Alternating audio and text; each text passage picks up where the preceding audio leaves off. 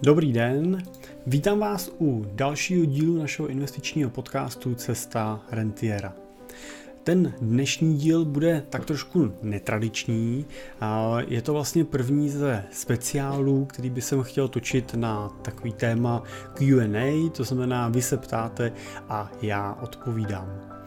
Jsem moc rád, že jste objevili na stránkách podcastu www.cestarentiera.cz formulář na to, abyste mi právě mohli zasílat vaše otázky anebo témata pro další díly a že ho využíváte a otázky od vás touhle cestou chodí. Takže určitě vás vyzývám, pokud témata otázky máte, využívejte, posílejte a já je buď zařadím do standardního dílu, pokud to téma je větší, a nebo využiju potom tu vaši otázku v některým z těch dalších speciálů, kde se na ní konkrétně podíváme, rozebereme ji a pokusím se vám na ní odpovědět.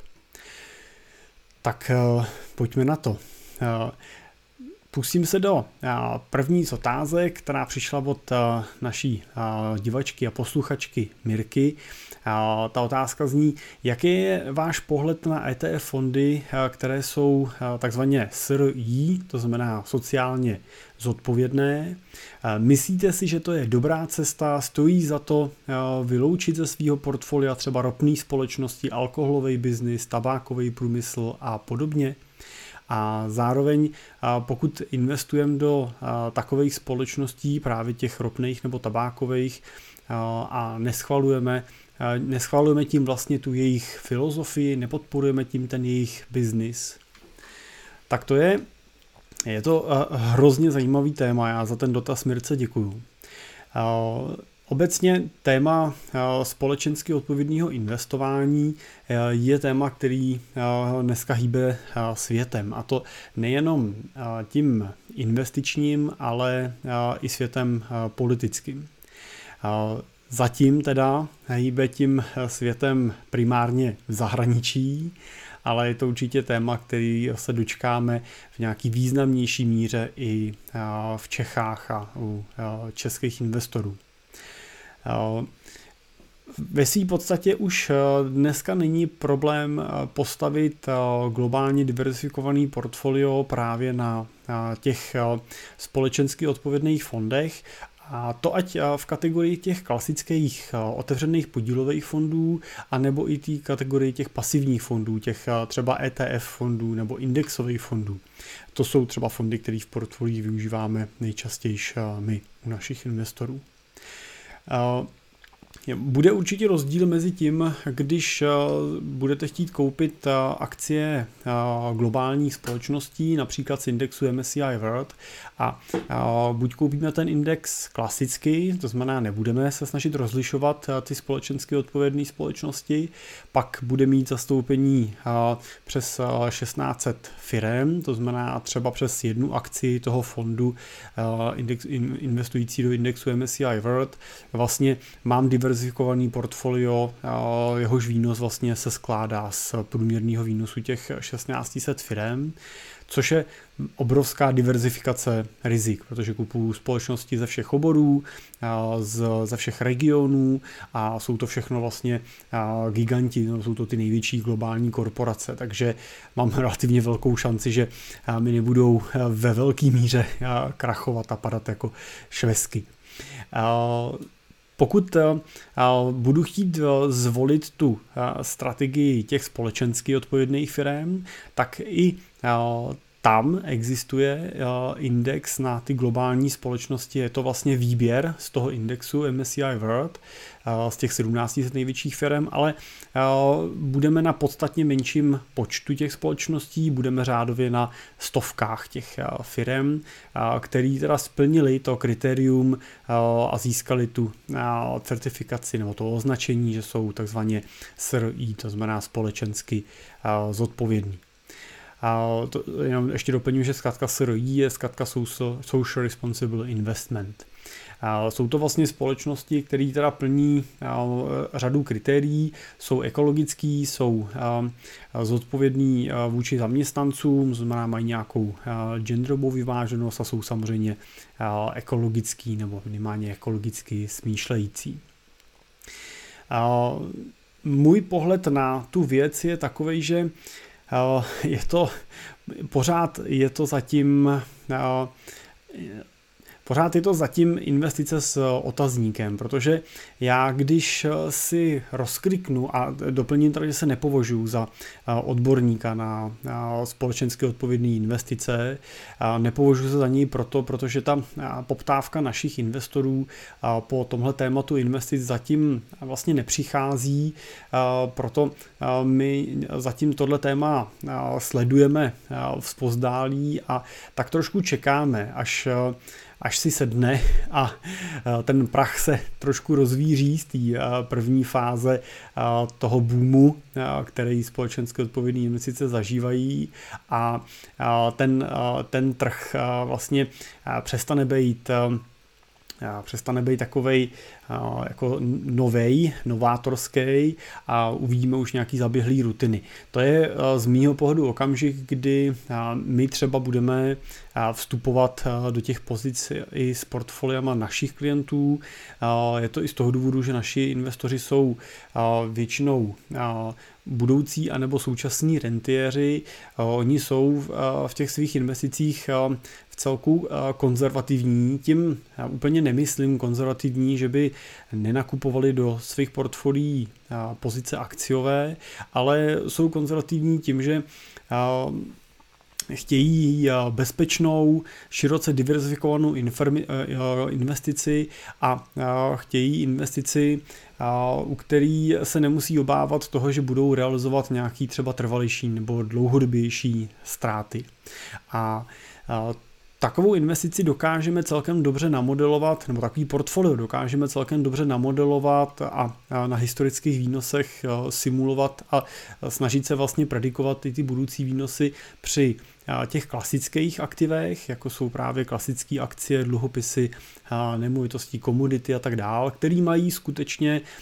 mnoha a mnoha desítek letou historii a můžeme vlastně sledovat zpátky ty jejich track recordy, ale už problematicky podobnou věc budeme dělat na těch společensky odpovědných investicích, kde ta historie není tak dlouhá a přece jenom Tahle kategorie investic v zahraničí dneska zažívá velký boom, přelejvá se do ní velké množství peněz. To samozřejmě má tendenci tlačit ceny i těchto společností a těchto aktiv nahoru, což ale nemusí být jev s trvalým, je, s trvalým průběhem. To znamená, může dojít k tomu, že se to prvotní momentum vyčerpá a pak je otázka, jakou situaci na tom trhu uvidíme. Tím určitě nechci nikoho zrazovat proti tomuto typu investic, jenom říkám vlastně ty naše současné hlediska a odpovídám na tu otázku, jak se na to dívám já. Určitě dobrá otázka je, jestli vlastně teda tím, že investujeme do těchto firm, do těch, které nejsou teda třeba v té kategorii SRI, což budou typicky tabákové společnosti nebo právě nějaký ropný společnosti a podobný, tak jestli jako podporujeme nebo nepodporujeme ten jejich biznis a tu jejich filozofii. No samozřejmě, pokud kupuju akcie nějaké společnosti, tak se stávám pomyslně tím jejím vlastníkem. Pomyslně myšleno v tom, že samozřejmě vy nekupuje, nestupujete většinou do té společnosti takovým podílem, aby jste chodili na valné hromady nebo jste řešili větší detailové fungování specificky v okamžiku, kdy nakupujeme ty firmy prostřednictvím těch pasivních fondů, kde víc než o nákup konkrétní firmy nám jde o nákup celého toho indexu. Asi bych mnohem víc zvažoval takovou investici z pohledu svý životní filozofie ve chvíli, kdybych měl skutečně vstupovat do té přímé pozice a nakupovat si nějaký, a ještě třeba násobně tomu, kdyby to bylo větší množství akcí takové společnosti, tam samozřejmě už jako vnímám víc sám sebe jako přímýho vlastníka a přímýho podporovatele a někoho, kdo si vybral tuhle firmu z nějakého velkého balíku dalších firm. Takže řekněme, že když si poskládáte svoje akciový portfolio, to portfolio bude mít řekněme 20 až 30 titulů, tak tam bych určitě se snažil uvažovat nad tím, jestli nejenom ta firma má potenciál růstu, ale samozřejmě jestli se i to její podnikání slučuje s mojí životní filozofií a s mým životním přístupem. Na druhou stranu, pokud nakupuju indexový fond a kupuju si balík 1600 firm, který jsou obchodovaný nebo který zastupují třeba ten index MSCI World, to znamená těch 1700 největších firm, nebo si koupím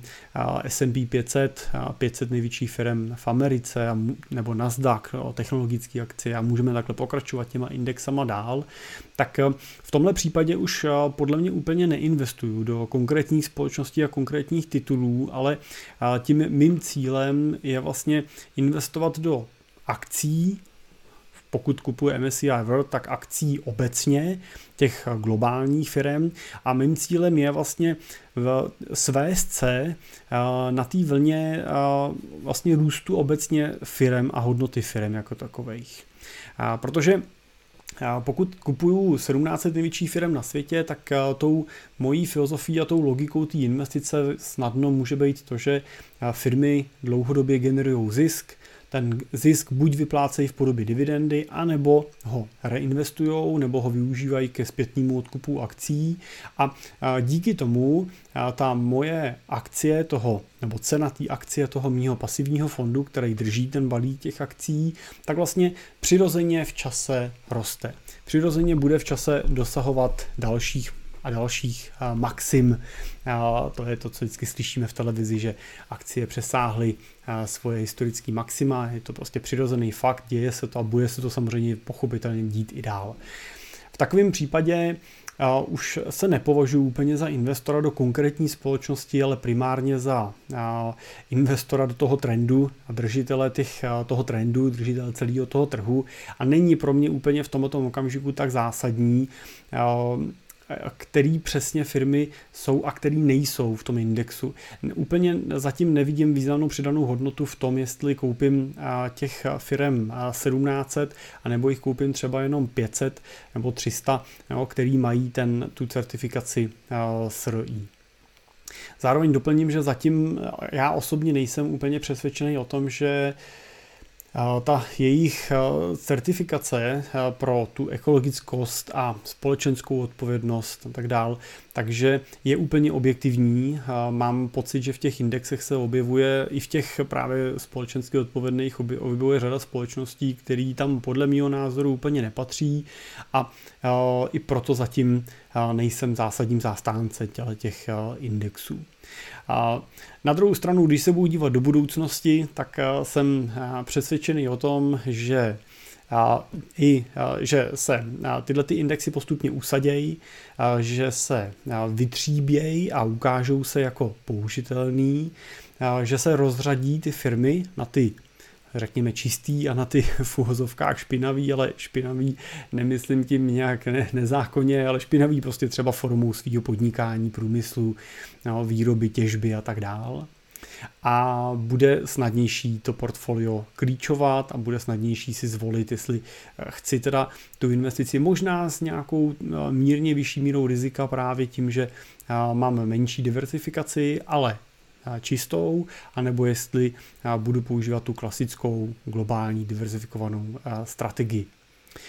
My jsme vlastně připravení na tuhle poptávku ze strany investů reflektovat, takže já víceméně čekám na to, kdy přijde první investor, který bude mít tu motivaci takhle to portfolio stavět a my budeme nucený ho připravit právě pro tu jeho poptávku. Takže já ještě, ještě k tomu doplním, že vlastně můžeme sledovat i eh, nejenom jako investorský trendy, ale právě i ty politické trendy k eh, té snaze eh, regulovat ten trh a tlačit ty firmy k té společenské odpovědnosti. Takže můžeme vidět to, že dneska už velké množství, ono třeba typicky, tato investice právě potom je stavěná, nebo byla původně stavěná pro různé nadace nebo pro investice ze strany církví, Dneska vlastně do těch společensky odpovědných investic vkládají peníze často třeba banky a podobné penzijní fondy a podobné vlastně instituce, které kolektivně spravují nějaký větší objemy peněz a bude určitě ten, ten trend nadále posilovat. A na druhou stranu dá se očekávat to, že čím ten trend bude víc posilující, tím víc pro ty firmy bude důležitý teda plnit ty kritéria té společenské odpovědnosti, takže dřív nebo později se dočkáme toho, že většina toho trhu bude mít tu certifikaci té společenské odpovědnosti, což je zase otázka potom, jak to bude objektivní, jak to bude pravdivá ta, ta informace. A budou zase existovat různý stupně toho ohodnocení vlastně toho ratingu. Takže zase budeme muset potom vybírat nejenom, jestli chci společenské odpovědný nebo neodpovědný, ale budu muset vybírat ještě, jaký stupeň té společenské odpovědnosti budu chtít. A zase čím větší stupeň té odpovědnosti budu chtít, tím více mi bude selektovat těm, ten výběr těch firm a tím menší budu mít diverzifikaci. Takže je to vždycky něco za něco. Osobně já se tím zatím dneska ještě netrápím, nemyslím si, že by se tím nutně musel bránit, trápit běžný investor. Pokud ale eh, je to pro vás eh, filozoficky důležitý téma a sami ho zastáváte, tak eh, už dneska můžete ty portfolia velmi kvalitně a celkem diverzifikovaně stavět i na právě těchto strategiích. Tak druhá otázka, která mi přišla, byla otázka na, která zní teda, myslíte si, že Myslím si, že často ve vašem podcastu zaznívá téma minimalismu a toho, že hmota zavazuje a podobně. Mám na to úplně stejný pohled, takže když pracujete s lidma, kterých majetek má vyšší hodnotu a jsou takzvaně finančně za vodou, tak mě zajímá, jak to mají tyhle ty lidi s dáváním. Myslím tím podporováním například charity nebo jiných organizací, které dělají nebo robí dobro, já se omluvám, ale čtenářka tady píše ve slovenštině, tak se snažím překládat text ze slovenštiny do češtiny a už jsem ta generace, která slovenštinu v televizi nezažila, tak, tak se omluvám za kostrbatost. Je to, pro, ptá se tady, jestli to pro naše klienta priority, priorita a jestli dávají nějakou konkrétní část těch svých zisků třeba pravidelně na dobročinný účely a nebo začali podporovat tyhle ty aktivity až třeba při dosáhnutí nějakého milníku, jo, třeba právě milionu dolarů a podobně. A nebo jestli je to třeba téma, kterým se vůbec nezaobírají. Tak za tuto otázku děkuju. To je hrozně zajímavý téma, který mě samotného, teda tato otázka mě samotného donutila se nad tím eh, hlouběji, hlouběji zamyslet. Protože eh, my jsme eh, připravení na to v těch našich plánech a přístupech reflektovat tuhle potřebu našich investorů. Obecně v zahraničí je celkem standardem, že součást toho wealth management plánu nebo toho potom u větších klientů takzvaného family office řešení, kdy skutečně se tomu investorovi staráme o, o všechno. Od jeho kapitálových investic přes zprávu nemovitostí, přes veškeré právní potřeby, které ta rodina má, přes tvorbu dědických plánů a jejich naplňování, až třeba po až třeba po daně a podávání daňových přiznání, řešení nějakých klasických věcí, jako jsou pojistky, pojistné události a tak dál, tak v zahraničí je běžnou součástí vlastně i takzvaný charitable planning, to znamená plánování vlastně těch toho, jak vlastně se nějaká poměrná část toho majetku vlastně rozpouští do nějakých charitativních projektů nebo na dobročinný účely. Myslím si, že tohle téma obecně v Čechách je je na začátku, eh, nebo ne na začátku, nechci tím říct, že by eh, český podnikatelé a český milionáři vlastně neinvestovali, ne, nerozdávali majetek a ne, nepodporovali charitu, eh, ale ty příklady, které vidíme ze zahraničí těch velkých multimilionářů typu Gatese a Buffetta a podobně, který dávají desítky procent svého majetku na dobročinný účely, tak v Čechách jsou zatím spíše vzácností. Takovou jednou z těch prvních velkých vlaštovek, kterou jsme v poslední době viděli, byl, byla nadace manželů Vlčkových. Pan Vlček je dlouhodobým CEO, ředitelem společnosti Avast a daroval majetek, nebo aktuálně vlastně vyčlenil ze svého majetku obrovskou sumu v stovkách milionů korun, kterou vlastně převádí na nadaci, kterou založil a která má s konkrétním účelem vlastně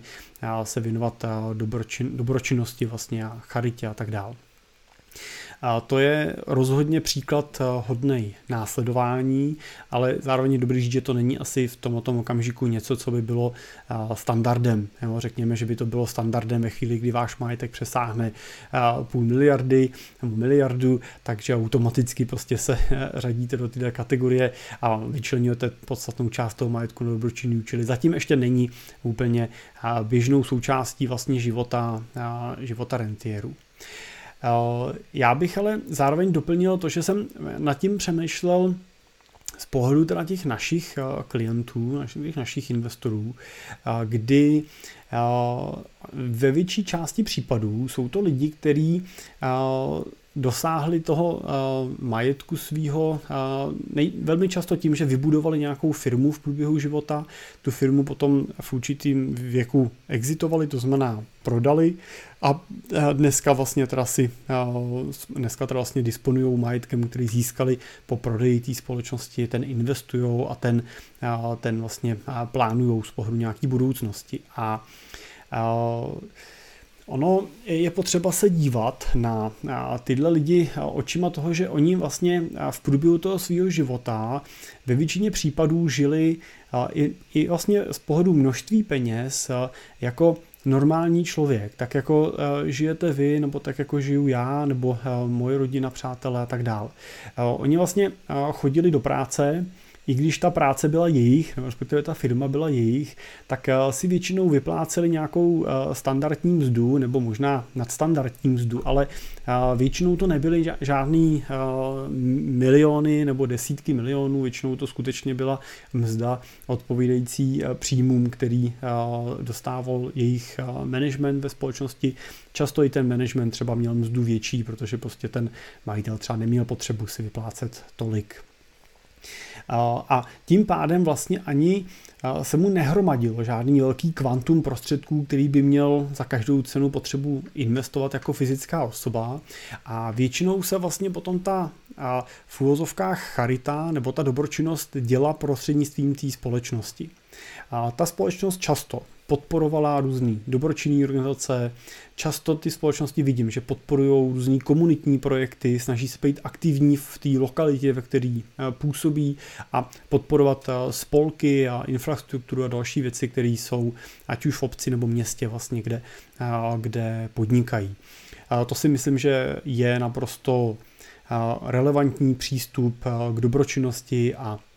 k té společenské odpovědnosti. Druhým faktorem, který vidím, je to, že většina z těch našich investorů, rentierů, tu firmu skutečně budovala budovala srdcem a většině případů se jednalo o takovou jako rodinnou firmu. Nemuselo to nutně znamenat, že v té firmě pracovala celá rodina, ale myslím tím to, jak se chovali a přistupovali k těm svým zaměstnancům. A to skutečně většinou byl ten rodinný přístup, kdy většina z nich o ty zaměstnance pečovala, měli mnoho různých sociálních programů uvnitř firmy pro podporu zaměstnankyň, který odchází na mateřskou, podporovali zaměstnance, kteří třeba odcházeli do důchodu, snažili se být, když už museli propouštět, tak se snažili propouštět zodpovědně snažili se podporovat ty zaměstnance, kteří tu firmu opouštěli, protože třeba pro ně nebyla práce, protože třeba přišla krize a tak dál. A zase třeba naopak se snažili primárně pak zpátky nabírat tyhle lidi, kteří třeba museli v minulosti propustit, když zase se trh zmátořil. A musím říct, že ta ta zaměstnanost, to, aby nemuseli propouštět, pro ně bylo většinou jako jednou z těch prvních priorit toho podnikání. To znamená, oni se snažili vždycky utahovat ty opasky tam, kde to šlo, snažili se snižovat ziskovost a další věci. A teprve potom se snažili vlastně přemýšlet nad tím, že sáhnou na, na mzdy. Takže to sáhnutí na mzdy nebo sáhnutí na ty uh, zaměstnance, na počet zaměstnanců bylo většinou až to poslední uh, řešení. Uh, často uh, vídám v těch firmách, že mají uh, různý programy půjček, takže zaměstnanci, když prostě potřebují peníze, tak uh, se snaží je motivovat, aby si nešli půjčovat uh, na ten nebankovní trh, nikam k těm různým nebankovním společnostem lichvářům, ale snaží se případně tu krátkodobou půjčku, prostě když potřebují do výplaty nebo nastane nějaká nečekaná situace u nich, tak jim pomoct vlastně vykrejt nějakou bezúročnou půjčkou vlastně z firmy. A zároveň vlastně taky v těch firmách vždycky bylo vidět a je vidět to, že ty zaměstnanci rostli spolu s firmou. To znamená, většinou ten top management společnosti nebyli externě najatí manažeři, ale byli to lidi, kteří vlastně vyrostli z těch klasických pozic, těch v té první fázi třeba dělníků, techniků a postupně vlastně měli šanci vyrůst vlastně do úrovní vlastně manažerských nebo ředitelských. A to si myslím, že je taky důležitá známka společenské odpovědnosti vlastně každého podnikatele a každého toho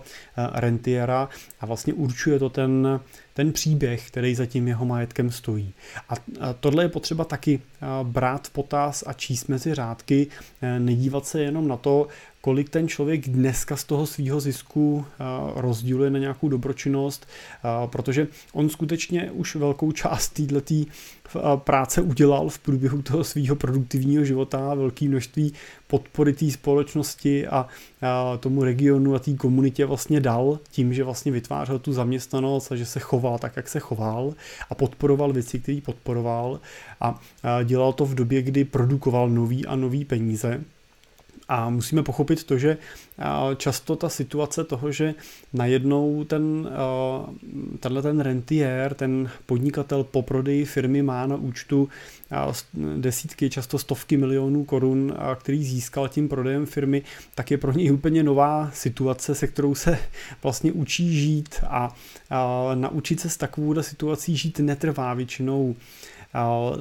měsíce, ale trvá to většinou roky a proto já si myslím tím, že vidíme teď od roku 2016, 17, 18, tak vidíme vlastně velkou vlnu exitů, vidíme velkou vlnu prodejů vlastně těch, těch otců zakladatelů firm, který vlastně často začali podnikat po, po revoluci a teď vlastně došli do nějakého věku těch třeba 60 let, kdy prostě po těch 20-30 letech podnikání. Tu, tu svoji firmu prodávají, protože třeba nemají následovníky, děti se věnují jiným věcem, tak eh, si myslím, že tu úvahu nad tím nad tou dobročinností třeba, nebo nad tím zapojením té charity, toho, toho majetku,